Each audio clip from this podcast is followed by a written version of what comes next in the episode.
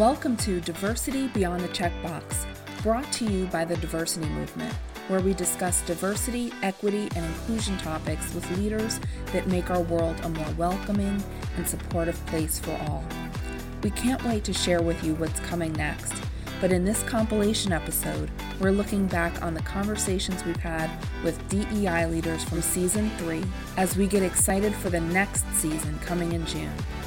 Also, I wanted to let you know about a couple exciting updates from the diversity movement.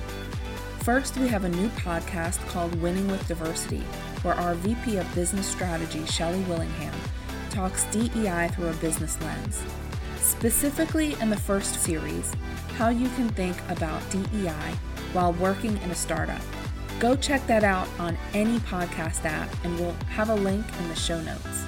So, without further ado, here are some of my favorite moments from Diversity Beyond the Checkbox. I was a senior manager in a company, and the company was thinking about moving its corporate office. Mm-hmm. And everything they talked about when I went to the meeting was all about the pristineness of the environment, playing golf, and all those kinds of things. And they pick some locations and i remember saying i appreciate these wonderful looking places that you guys pick, but the areas you're selecting to move the corporate office is like 0.00005% black let mm-hmm. alone minority in general yeah. and you know i brought up conversations and things like so you guys do realize that my wife wouldn't have anywhere to go to get her black hair done because nobody will understand it my kids would be not only the only black kids in the class, but probably in the school and possibly the neighborhood based on the places you're looking at. So when I brought some of those things up, it meant absolutely nothing. So it, it's things like that that I like to mention because those are the things outside of the work that a lot of black executives don't know. When you start moving up, it's conversations like this that just make you say, wow, what, what exactly do I do here if we move these offices?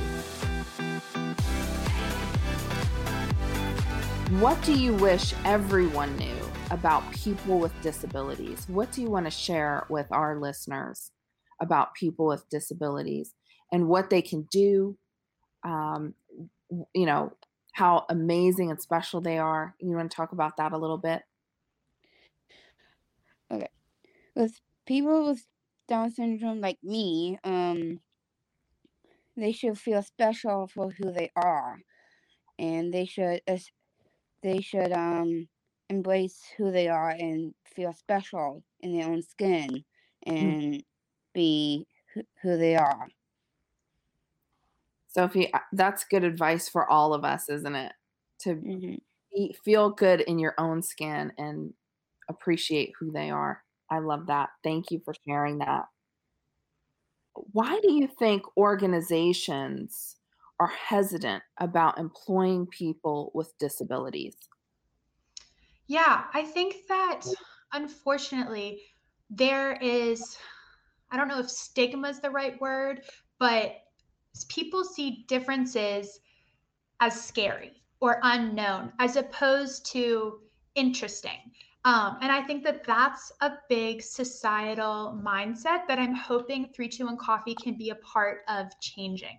And so, for a lot of people, if they didn't have or don't have um, a personal connection to someone with a disability, they just may not know about that whole community. You know, they don't know how to interact with someone. If they see someone who's nonverbal, they don't know how to have that conversation, mm-hmm. uh, which is understandable. But I think that something that I'm excited for 321 to be a player in is showing that, yes, there are differences, but that doesn't divide us. And there are, are so there's so much value in these conversations in these relationships um, and i love to see the perspective and the mindsets changing from customers that come to 321 especially because if you walk by our shop, you know, the name 321 Coffee doesn't scream anything about disability. You know, so a lot of times people will come in because they see the word coffee and they're like, oh, great, I just want a cup of coffee.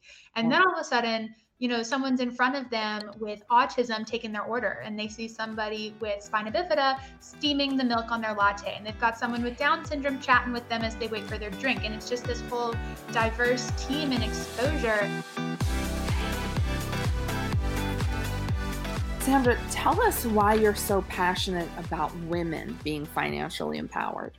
I find, and I, I say this with some delicacy because I'm not saying that this only happens to women, but I feel like women have more obstacles. So again, it doesn't mean that men don't face, you know, some of the same challenges, but in large majority, I would say women face more financial challenges. And and for instance, like what I mean by that is the the most obvious, I think the one that gets a lot more airtime is really around the wage gap, right? where women make 82 cents on the dollar for their uh, male counterparts. And depending upon your race, you actually might make less.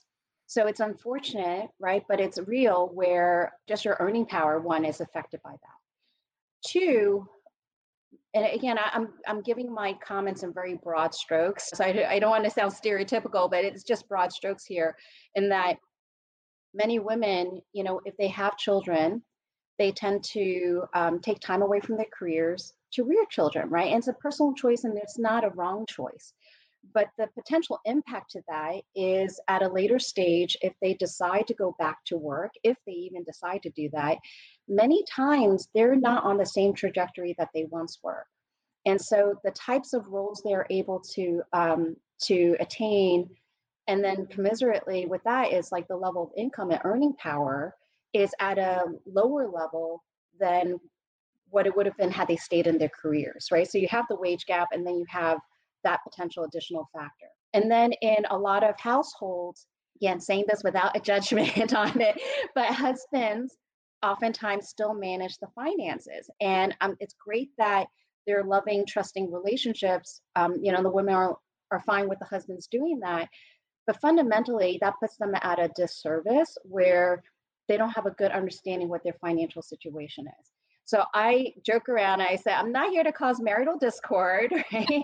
and I'm I'm not saying like change that dynamic, but at minimum be educated and know what decisions are being made and actually know what your financial situation is. Full stop. I think it's it, it's key to the whole mindset around diversity and inclusion is shifting from this mindset of we've got to help those poor people to no, we've got to level the playing field so everyone can be successful. I'll, I'll give you an example. Employers for years have said, oh, we can't have remote work. We can't have remote work. People won't be productive. Okay. And there were two groups in particular that had been asking for remote work a great deal women, mm-hmm. particularly mm-hmm. new mothers, and people with disabilities. Well, let's have a pandemic to prove that we can actually make it work. That's right. And we've made it work. And now we've got employers who are saying that they're going to have digital by default as the standard and they're going to cut back on office space and they're going to have people work from home. Like, okay, we've been saying for decades that we could make this work. And now that it's working for the majority, mm-hmm. instead of just the minority, we're all about it. Right. Why can't we make something work for the minority and then have everybody benefit?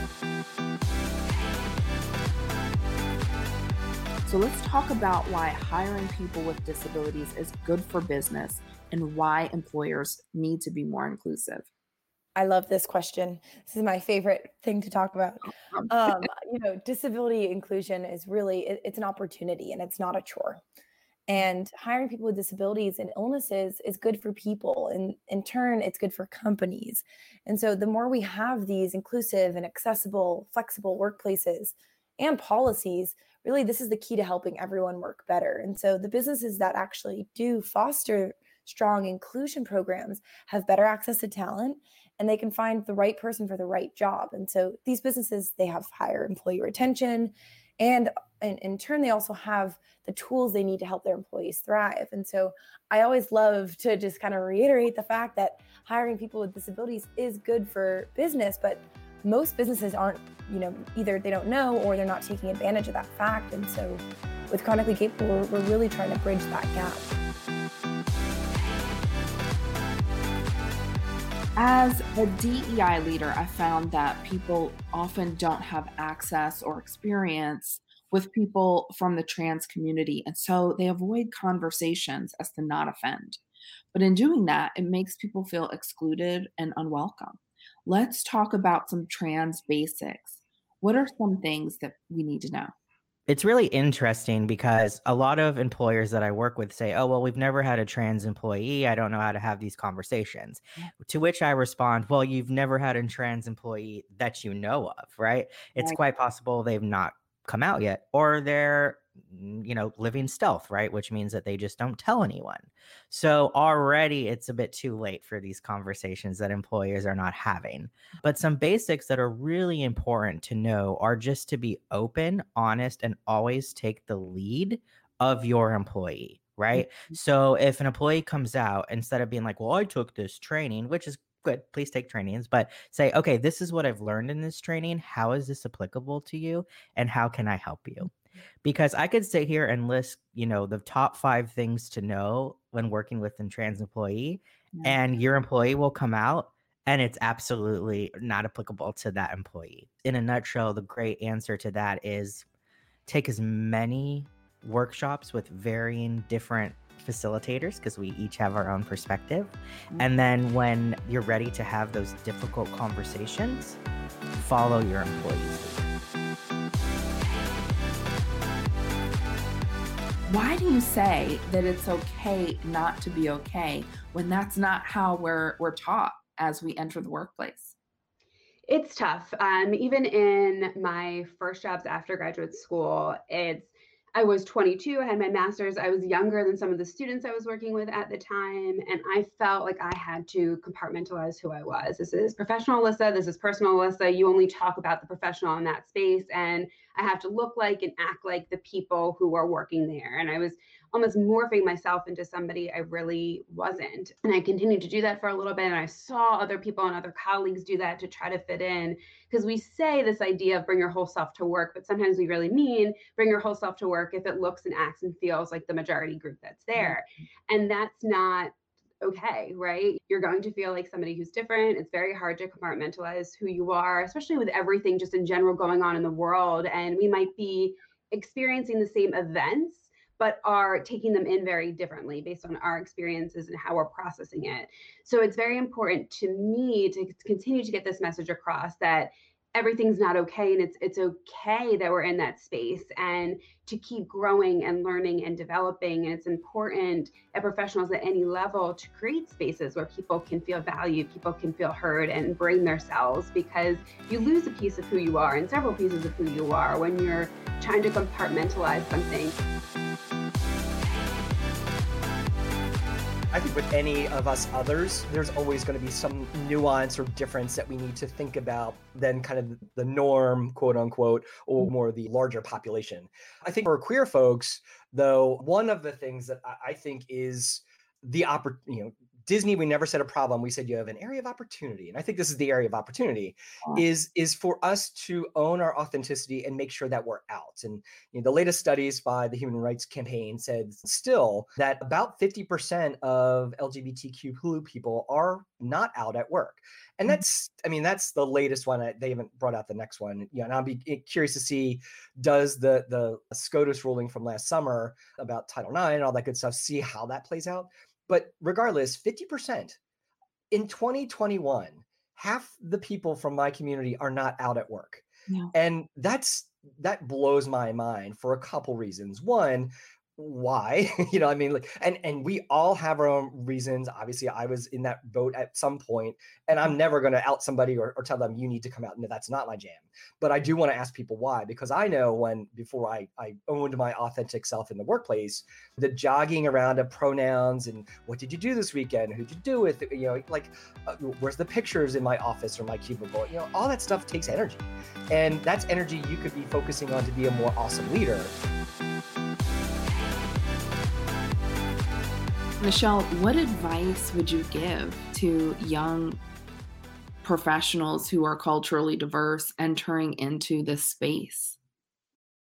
You have to have a level of flexibility, but you also have to be really grounded and centered with Mm. people.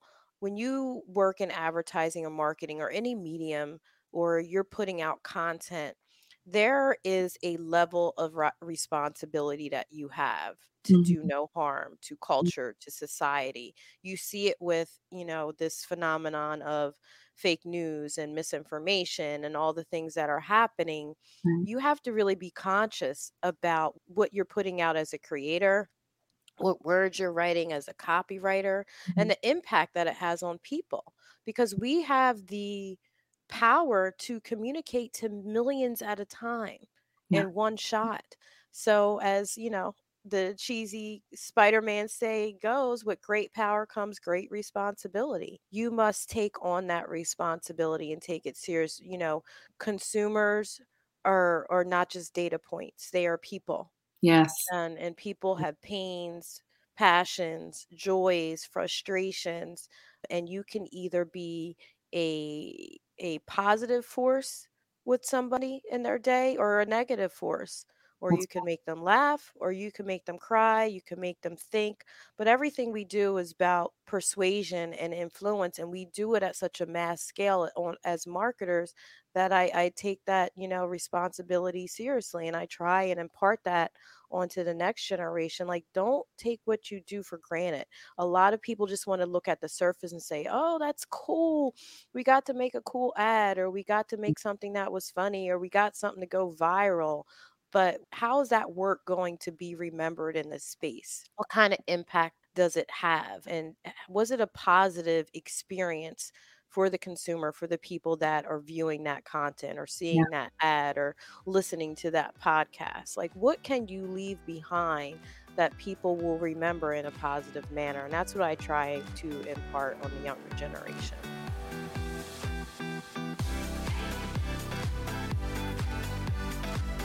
As you've heard, we've had some amazing guests join us for some very important DEI conversations, and I'm so excited for you to hear what's in store for season four.